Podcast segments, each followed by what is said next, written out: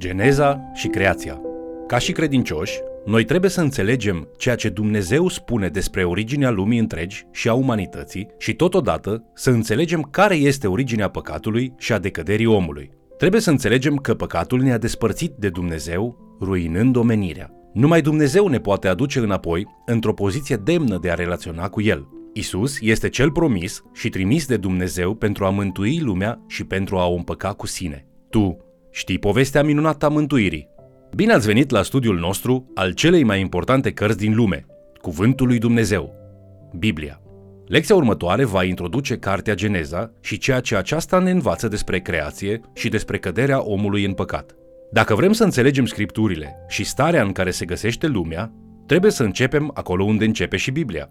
Vă invit să ascultăm ceea ce Dumnezeu vrea să ne învețe în această secțiune numită Geneza și Creația. În această lecție vom arunca o privire asupra a două lucruri. Introducerea în Geneza și Creația. Cartea Genezei ne învață despre originea tuturor viețuitoarelor. Geneza ne învață și despre semnificația umanității în creație. Astfel, dacă vrem să știm despre povestea noastră de origine, trebuie să petrecem ceva timp în secțiunile de început ale Genezei. Prima carte a Bibliei se numește Geneza. Acest titlu înseamnă începuturi și în această carte ni se spune cum Dumnezeu a făcut lucrurile la început pentru a ne ajuta să înțelegem cum lucrurile sunt menite să funcționeze acum. Sau, ca să spunem pe scurt, Geneza ne spune cum a fost, astfel încât să o putem înțelege așa cum este astăzi. Aceasta este o cheie a cărții Geneza. Pe măsură ce ajungeți la numeroasele subiecte din această carte, puneți-vă această întrebare. Doamne, cum ai făcut ca acest lucru să funcționeze? Și cum ajută asta să înțeleg starea mea actuală? Evanghelia după Matei ne oferă un exemplu despre modul în care Geneza ajută să se înțeleagă cum ar trebui să fie lucrurile. Luați în considerare momentul din Matei, capitolul 19, când oamenii vin la Isus și îi pun întrebări despre căsătorie. Practic, Isus le spune că dacă vor să înțeleagă căsătoria așa cum ar trebui să fie, trebuie să se uite la modul în care Dumnezeu a conceput-o ca să fie în Geneza. Subiectul creației este, de asemenea, o parte semnificativă a acestei cărți. În Biblie, creația este însuși conceptul de a stabili, a păstra și de multe ori a restabili din ruptură o lume funcțională, o lume care reprezintă ordinea divină. Actul creației vorbește despre capacitatea lui Dumnezeu de a aduce viață din lipsă de viață, de a aduce ordine fructoasă din deșeurile goale. Ca exemplu, ia în considerare momentul în care regele David eșuează lamentabil. El se roagă în Psalmul 51, versetul 10, Zidește în mine o inimă curată, Dumnezeule, pune în mine un duh nou și statornic. David tângea după un act de creație divină în propria sa inimă coruptă.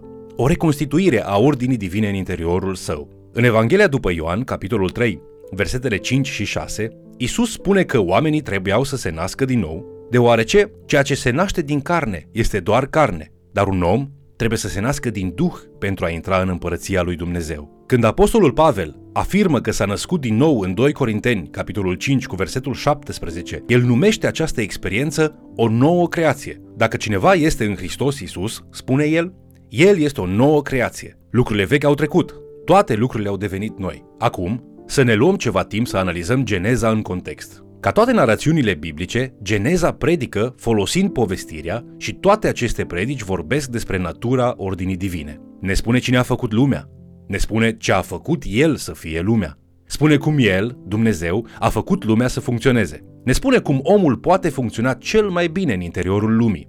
Ne spune ce este în neregulă cu lumea și cum să maximizăm potențialul uman. Geneza susține de asemenea speranța unei eventuale răscumpărări de către Creator. Ținând cont de faptul că poveștile din Geneza au un context, știm că au fost scrise inițial oamenilor care trăiesc într-o lume dominată timp de secole de gândirea păgână despre natura lui Dumnezeu, a omului și a realității. Ca atare, Geneza este adaptată pentru a aborda concepțiile greșite, păgâne despre lume, lucruri precum natura lui Dumnezeu, natura realității și locul omului în planul Creatorului. Corectând viziunea păgână, Biblia se deschide învățând că există un singur sfânt creator al tuturor, care dorește o legătură semnificativă cu creația sa, care a fost concepută cu un scop intenționat în minte.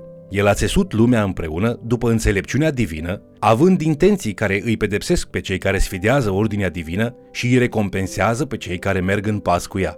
Departe de a fi manipulat prin exploatare rituală, cum ar fi utilizarea păgână a idolilor pentru a obține controlul ritual asupra zeilor, Creatorul există în afara creației ca sursa a oricărei legi naturale, mai degrabă decât să fie supus acesteia. Departe de a se conecta cu închinătorul prin portaluri spirituale precum idol de lemn și piatră, aur și argint, Dumnezeu l-a făcut pe om însuși să fie chipul său, umplut cu Duhul său sfânt. Astfel, Dumnezeu l-a făcut pe om să reprezinte conducerea lui Dumnezeu în creație ca regent dorit, supus și ascultător al lui Dumnezeu. Omul este instrumentul favorizat de Dumnezeu pentru a aduce creația la scopul propus. Omenirea este menită să găsească adevăratul sens și scop în mersul în perfectă armonie cu Creatorul său. Acum, având în vedere toate acestea, când citești Geneza, întreabă-te, ce îmi spune acest text despre Dumnezeu, om și realitate? Ce mă învață acest text despre cum să trăiesc bine în lumea lui Dumnezeu? Ce învăț despre prezent din această poveste despre trecut? După cum s-a menționat mai devreme, unul din lucrurile pe care le învățăm în Cartea Geneza este despre ceea ce nu este în regulă cu lumea. Oricine acordă atenție recunoaște că există ceva imperfect în interacțiunea umană cu creația. Răul, corupția, boala și moartea, brutalitatea umană și dezastrele naturale par a fi peste tot, afectând experiența umană. Acestea duc la o întrebare importantă. Cum am ajuns aici? Cum există atât de mult rău când Dumnezeu a făcut totul bun la început? Dumnezeu a făcut ca omenirea să fie purtătoarea lui de imagine în lume, plină de Duhul Său Sfânt, domnind asupra creației ca regenții ai săi, umblând în armonie voită cu el și îndeplinind scopurile sale pentru ei în ordinea creată. Geneza, capitolul 3, dezvăluie modul în care această scenă pitorească este aparent deviată de șarpe și păcat. În ceea ce privește șarpele, pe care Apocalipsa, capitolul 20 cu versetul 2, îl descrie ca fiind balaurul, șarpele din vechime, care este diavolul și satana, el lovește intențiile lui Dumnezeu și îi atrage pe Adam și Eva departe de misiunea lor, provocând bunătatea și veridicitatea lui Dumnezeu și apelând la curiozitățile lor. Ei dau de ispită și cad din har, sunt alungați din grădină și sunt puși să suporte consecințele pentru păcatul lor. Ei își transmit apoi inimile rebele copiilor și copiilor copiilor lor, până când răscumpărarea lui Dumnezeu este adusă pentru omenire prin sămânța femeii, anulând blestemul. O privire din această răscumpărare promisă este văzută în Geneza, capitolul 3, cu versetul 15. Vrăjmășie voi pune între tine și femeie, între sămânța ta și sămânța ei. Aceasta îți va zdrobi capul și tu îi vei zdrobi călcâiul. Deoarece omenirea a eșuat în criza păcatului, există multe consecințe în lumea reală. În capitolul 4 există un conflict violent între doi dintre mulți copii ai lui Adam și Eva, Cain și Abel. Modelul celor nedrepți care urăsc și lovesc împotriva celor drepți este un model standard pentru interacțiunea umană. În Geneza, vedem conflictul așa cum a fost la început, așa că vom înțelege conflictul așa cum este astăzi. Conflict între indivizi, familie, dușmani, străini sau chiar națiuni.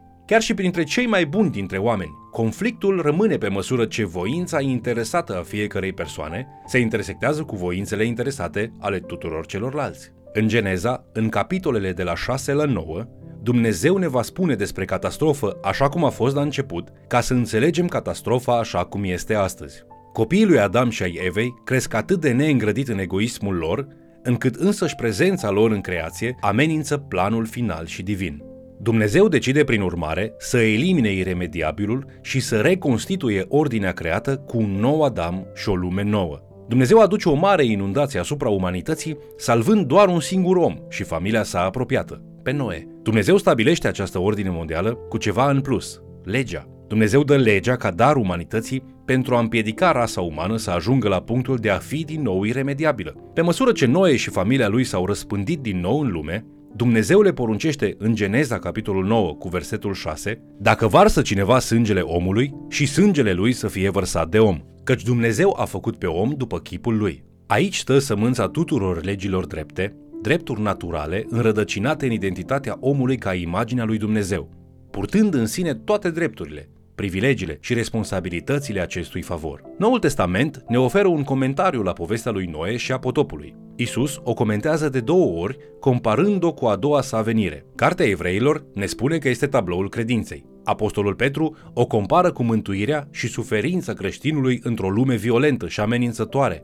în care cei răi urăsc pe cei drepți. El spune că Noe a deschis arca oamenilor și a spus, poți să intri în arcă și să fii mântuit. Acesta este un simbol bun și dezvăluie dragostea lui Dumnezeu pentru umanitate. În Geneza, capitolul 11, După ce s-au născut multe generații ale copiilor lui Noe, citim despre oameni care se reunesc într-un proiect rebel pentru a rezista scopului lui Dumnezeu pentru ei. Dumnezeu se uită în jos și spune ceva de genul Uită-te la cei oameni răutăcioși care se reunesc punând în comun toată tehnologia și creierul lor pentru a încerca să-mi saboteze scopurile în lume. Turnul a fost mai mult decât un avans tehnologic. Povestea este despre mândrie și rebeliune, nu despre dezvoltare. Pentru a vedea aceasta, trei lucruri potențial interconectate se remarcă în poveste. În primul rând, asemănător cu lăudarea împăratului Babilonului, care spune în versetul 13 din Isaia 14, Mă voi înălța la cer, îmi voi ridica tronul deasupra stelelor lui Dumnezeu. Unii văd turnul ca pe o încercare de a ajunge în camera tronului lui Dumnezeu din ceruri.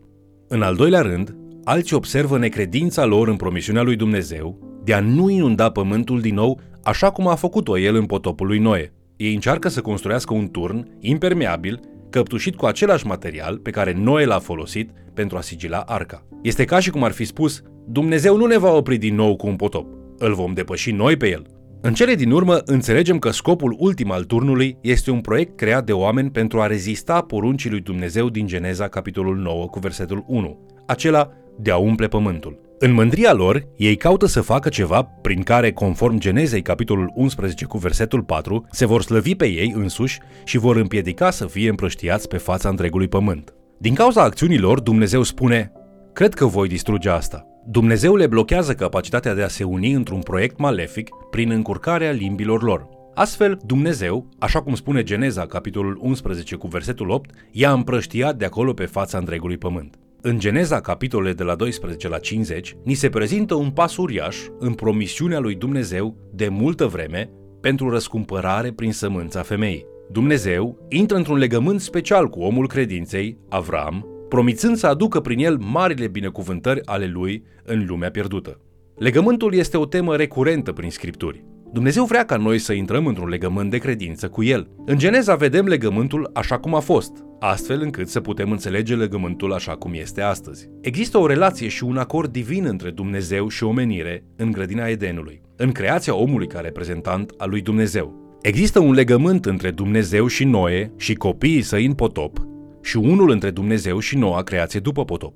Toate acestea duc la legământul pe care Dumnezeu îl încheie cu Avram și copiii săi, cultivându-l de-a lungul a patru generații, din Geneza, capitolele de la 12 la 50. Ramificațiile sale ne duc prin epoca bisericii în cartea Apocalipsei, cuprinzând legământul mozaic, legământul cu Fineas și legământul cu David.